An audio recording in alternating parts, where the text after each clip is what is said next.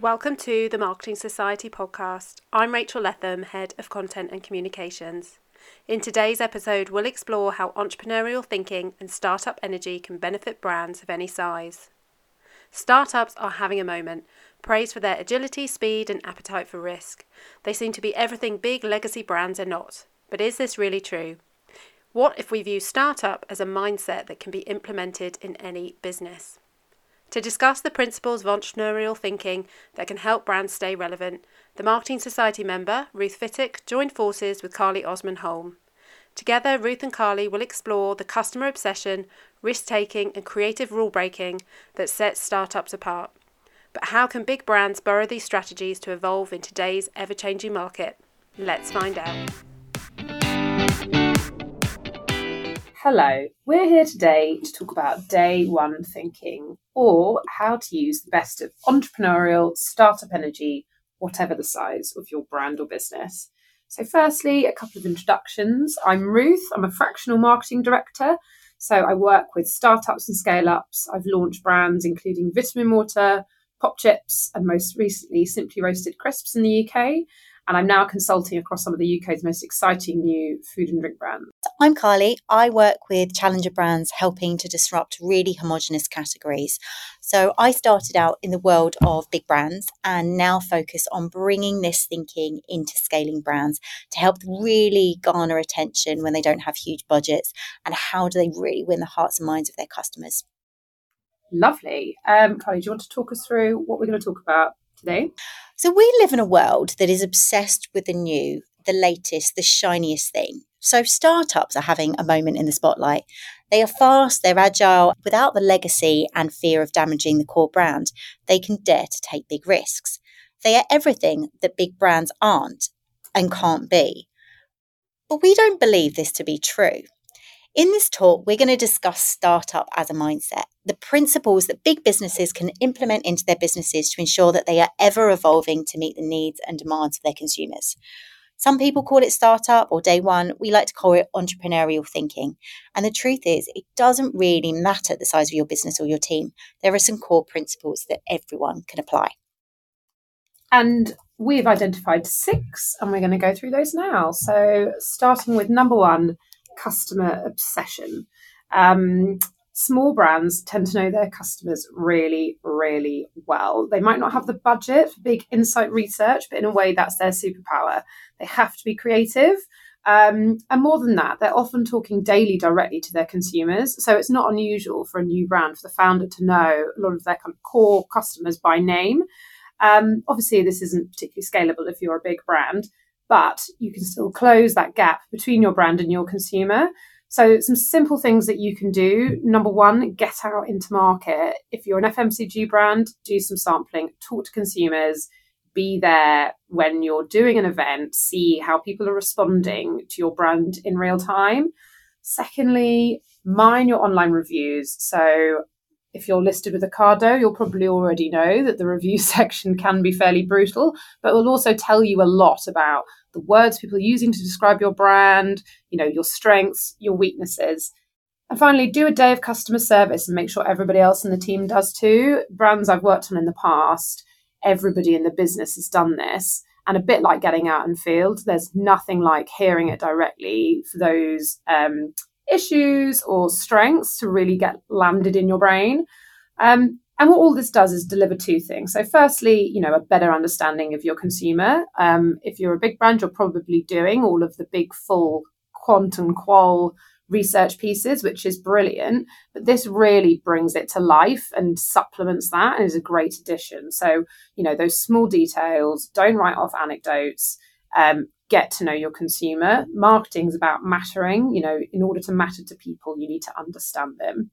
But secondly, what it does is get you close to your loyalists and your advocates. Small brands know that their super fans are their secret weapon. Um, they create communities of loyalties and advocates and then rely on them to do their marketing for them. I mean, when you have small budgets, you know, driving that word of mouth, small brands understand is one of the most effective things that you can do. I think, you know, it's one thing to say that a business is customer first and then another to actually live it top down and make sure you're investing in it too. So the businesses I've worked in have always over invested in customer service. And when I come in and work with a brand now, it's often one of the first things I look at because I know it's going to help from a brand strategy perspective. You know, often these brands haven't got the budgets to do proper quant and qual research, but it's also going to create a really powerful marketing tool in its own right.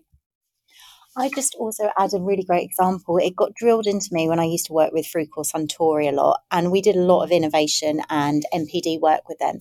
And the CMO actually banned any external people from coming into the business to do this work. Um, so the teams, the brand teams, the sales teams, we all had to work together to hit the streets and test the product, get them to sample, get them to experience, get them to taste that liquid on the lips and see that reaction uh, firsthand. And what we got, the insights were totally invaluable and allowed us to really step change um, the business and create products that we weren't necessarily thinking about from the get go. So, this is just absolutely invaluable. Really get to know your customer beyond it being just this white piece of paper that people glance at from now and then. It's these are real people with beating hearts, understand who they are. Yeah, and I love that. And I think at my last business as well, uh, we were at an event and we were sampling all of our flavors, and I could see that there's one people just weren't asking for it. And we talked about swapping it out for something else. We came back from that event and said, "Look, we need to do this. It's not. It's obviously it's not resonating." And I think it's that thing of you can read something on a screen. Someone can tell you, but when you see it with your own eyes and see how people are responding, it's super powerful, and you can make you make those changes quicker. Brilliant. So, the second principle is one definition of success. In big businesses, there are lots and lots of different departments, all with incredibly vital roles, but they tend to operate in discrete silos. You've got marketing, you've got sales, you've got customer success, you've got experience, you've got insight. So each department has its own unique success metrics, and often these are sitting in conflict to each other if you really drill down startups don't have a lot of people. So they are wearing lots and lots of different hats. And you'll find many of these people are doing hybrid, multiple roles. So, what they have, one set of KPI principles that sits across absolutely everything, everything they need to do delivers upwards to that. So it's very much waterfall down. So the success team are have the same KPIs as the marketing and everything works together in unison.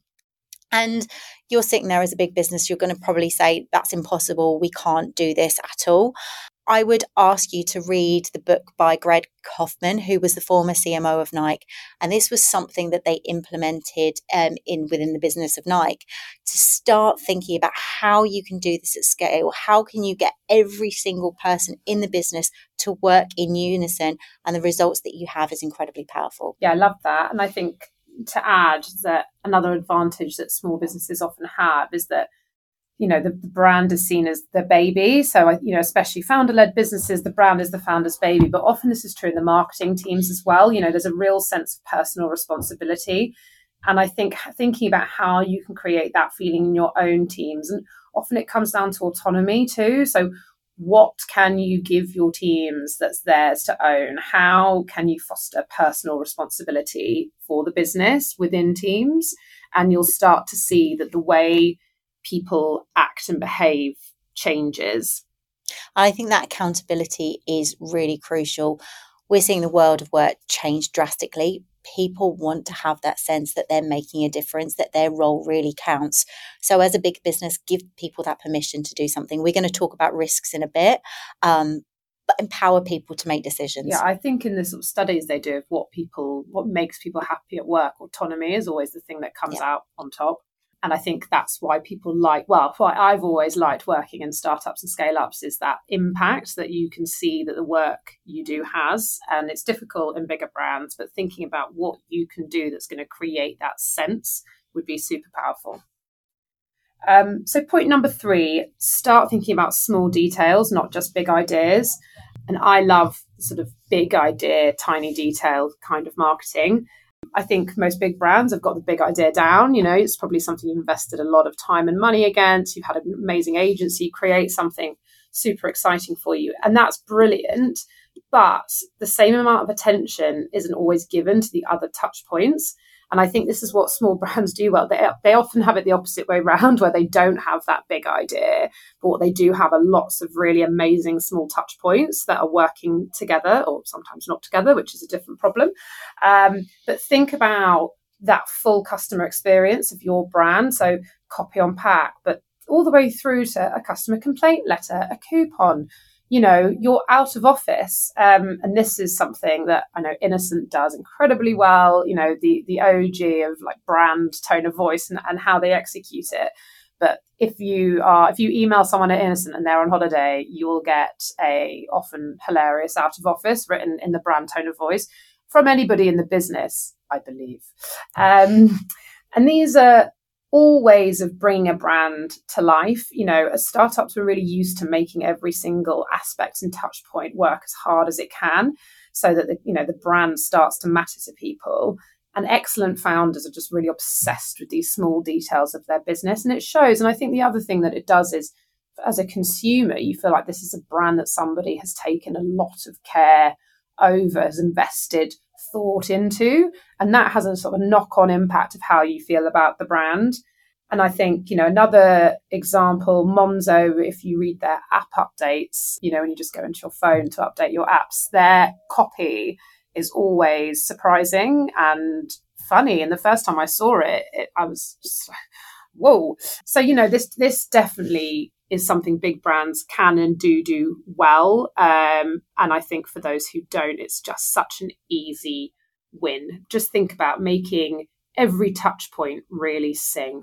I have a phrase which is however or whenever anyone comes into contact with your brand, it should feel like your brand. So just to reiterate yeah. um, Ruth's point, that is absolutely every element is your chance to bring your brand and your story to life. I complained about something the other day and got sent this very, very generic like letter back. There was no heart, there was no mm. soul, there was no personality. This could have been the brand's opportunity to make me fall in love with them, show me that what they were doing, how it really made me matter. And to Ruth's point earlier, marketing is about making things matter. So really coming down to that crucial point. Yeah, and I love that because it also goes back to my other previous point about customer service. And I always Uh, to me, it's bizarre that the bigger the brand, the sort of more boilerplate the customer service tends to be, which I understand, you know, the volume of messages that you're getting, but also you have the resources to make it better. Nothing infuriates a consumer more than when they email in and feel like they're getting a robot speaking back to them. At Popchips, we used to call it lemons to lemonade. You know, you're taking those people moaning at you, and actually they come away feeling like an advocate so yeah all all of these touch points. And the more unexpected the better. You know challenge yourselves to think where and i think that's what monzo did so well in the app update is in a sea of just weird you know killing bugs and blah blah they started talking about some eight-legged freaks film that they the bank had watched which was slight, slightly odd but you know it really stood out. So think think about where it is that you can stand out that other people haven't thought of. And this becomes a marketing tactic in its own right, I suppose. Um, I I've done a lot of work with a former creative at Innocent, and she used to say that their product pack shots used to be shared every single day. Someone would share it on social because it was that surprise and delight. It was that unexpected. It was that moment of humor in an ordinary, bland day. So these are really powerful marketing opportunities. And I'm obsessed with packaging because I think it's such an underutilized um, part of the marketing puzzle. But really think about what you can do to elevate your brand. So number four, take risks.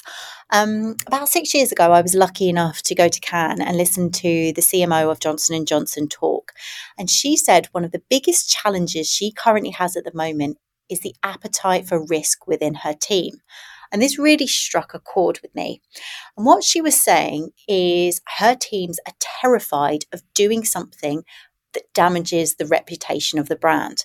And her stance was it takes an awful lot in order to do these. These big brands are well oiled machines that have demonstrated to consumers what they stand for, and it's going to take an awful lot to undo this. I think it was last year when the World Cup was going on um, that Brewdog did a big campaign, and there was a big furore around, oh my gosh, it's going to destroy the reputation of brand. That's Brewdog done for it. And it didn't. if anything, it got more eyeballs on the brand, and most consumers weren't aware of the promotion. They just saw the name Brewdog come up again and again and again. So, with startups and how this applies is startups don't have the budgets to buy eyeballs on the brands. So they have to do things that are deliberately designed to capture attention and to get people to stop, notice, and then take some form of action. So within business, big businesses, we need to be start thinking about well, what can we do? Stuff that's potentially polarizing, some stuff that's potentially gets people going, oh, that's interesting, and being less afraid of doing it wrong. That plays in quite nicely to my next point, which is number five, which is processes are great and everything, but not when they stifle creativity and action. And you know, there's a challenge around expression, move fast and break things, which I can see that big brands don't feel so comfortable with because you know, if it's if it's not broken, don't fix it. Um, what if you reframe it as move fast and fix things? Moving quickly within businesses is just so important when it comes to marketing. Um, you know, there's a really great example of a brand that I've noticed for a while the stuff coming out of there. I thought something is up here, and that's Heinz. Um, and I've seen they've got their own in house agency now. And I heard a talk from the people running it. And they said that their sort of brief is to move at the speed of culture. And this is something that small brands do, even without thinking about it every single day. And that is impossible if it's got to go through 15 layers of people, got to go sit with legal for a while, wait for them to come back. And what they've done at Heinz is remove those levels of sign off and given that internal agency a certain amount of creative freedom and flexibility. Um, you know, I've worked within big businesses in the past and we've had an idea and then they've come back three months later and said, let's do it. And we say, that's too late. It's, it's over. That, that moment has passed. The world has moved on. Um, and in order to do that, to Carly's point, you're going to have to be comfortable with some element of small risk. And it, it can be small because, like you said, it takes a lot to bring down a brand. But thinking about what's our you know what's our level of tolerance here? What's a sort of red line can't cross it that's a legal issue.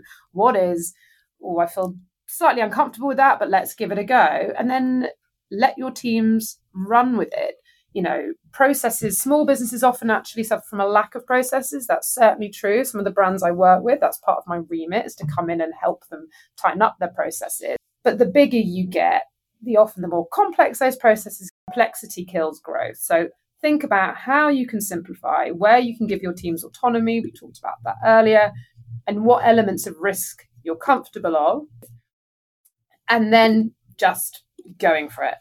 Um, and I think another thing to add to this, and, and maybe it's slightly off the question, but you know, this this talk of creativity, which could be a whole separate podcast episode in itself, but big businesses who there have this great creative output, there's a respect for creativity that is embedded down. And if you hear anybody from Oatly talking about it, they'll say that's true. Heinz said the same.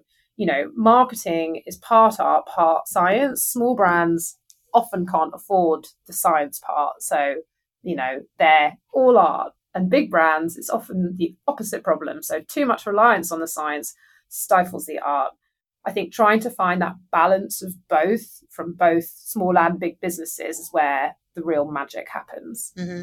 And I think just to reiterate that point about speed, you have to be relevant of now and yeah. You have to start thinking about how we can get out in market quicker adapt to opportunities whether that's seeing an NPD opportunity being like there's a white space here we should jump in it or this is a way to hook our message that is actually going to be relevant standing back, and this moves really nicely into the last point, which is my most hated phrase in the entire probably existence of the world mm-hmm. is just because we've done this, this is the way it's got to be done.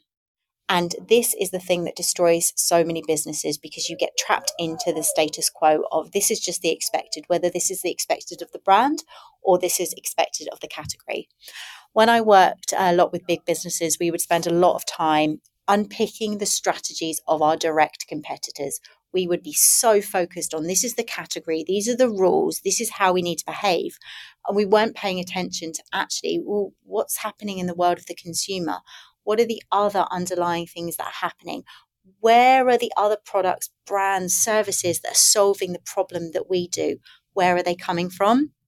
And this is the really important thing that I think start, a lot of startups do very well. And, and Ruth and I spend a lot of time when we work with startups really getting them to think like this is where can we take inspiration from different categories? Where can we take inspiration from what's going if we're working on an FMCG brand? What's going on in the world of tech? What can we learn? What can we apply? Because at the end of the day, marketing is all around connecting your brand with the consumer and doing that in really interesting ways that grab attention and really make people feel something. So let's start thinking about less about this is the process, this is the, the structure, and more about how we can do things in creative ways. Yeah, and I think also, you know, throwing out the rule book a little bit. I mean, even when it comes to media, I remember talking to media agency and said, "Oh, you can't do that. It's not a premium format." I just thought, well, what does a consumer look at a phone box and say that's not a premium format? And in the end, apparently, these days, apparently, phone boxes are fine and they are premium. So I think it's just, you know, when it comes to in store media, one of my friends said, look at all that crap media first because it's in store, you know, trolleys. If you can do something cool on a trolley media, it's going to stand out. So just because the sort of standard, you know, think about like you say consumer first so marketeers might think oh you can't touch that format it's not it's not premium enough the consumer just doesn't think like that it's all if you've got clever creative in the any place you put it it's it's going to be good so this don't just do things because it's how you've always done it question everything look for new opportunities and i think just to touch on that point although we're not diving into the world of creativity in this podcast, I think that's a really important point about making your media and your creative work really hard together. Startups take that first foray into having a media buy or doing something unexpected. They don't have the luxury of buying lots of things. So they don't have the opportunity of multiple touch points that reinforce it. So the creativity element needs to work as hard as humanly possible. So it's about how can you do things with that media in a different way to really grab attention, grab those eyeballs. We've mentioned Oatly earlier. They have done a phenomenal job in using this media as more of a hook and a, a campaign in its own right. Great. Well, I think that's our six things. So maybe I'll just do a quick recap of what they were. So, number one, customer obsession. Two, have one definition of success. Three, think about small details, not just big ideas. Four, take risks. Five, don't let processes stifle creativity. And six, do things differently. Anything else to add, Carly? Um, we do a lot of work helping big businesses think more entrepreneurially. So if you're interested in finding out more, we're both on LinkedIn, so come and find us and let's have a chat. Thank you, Ruth and Carly, for your session today. Startup thinking can reinvigorate brands of any size. By adopting principles like customer obsession, creative risk taking, and disrupting the status quo, big businesses can stay agile and evolve with customers. See our key takeaways from this podcast in the show notes and find out more about the Marketing Society, especially our up and coming events. If you enjoyed this episode, we'd really appreciate a review to help more people discover the show. And be sure to follow us for more strategical marketing conversations. Thanks for listening.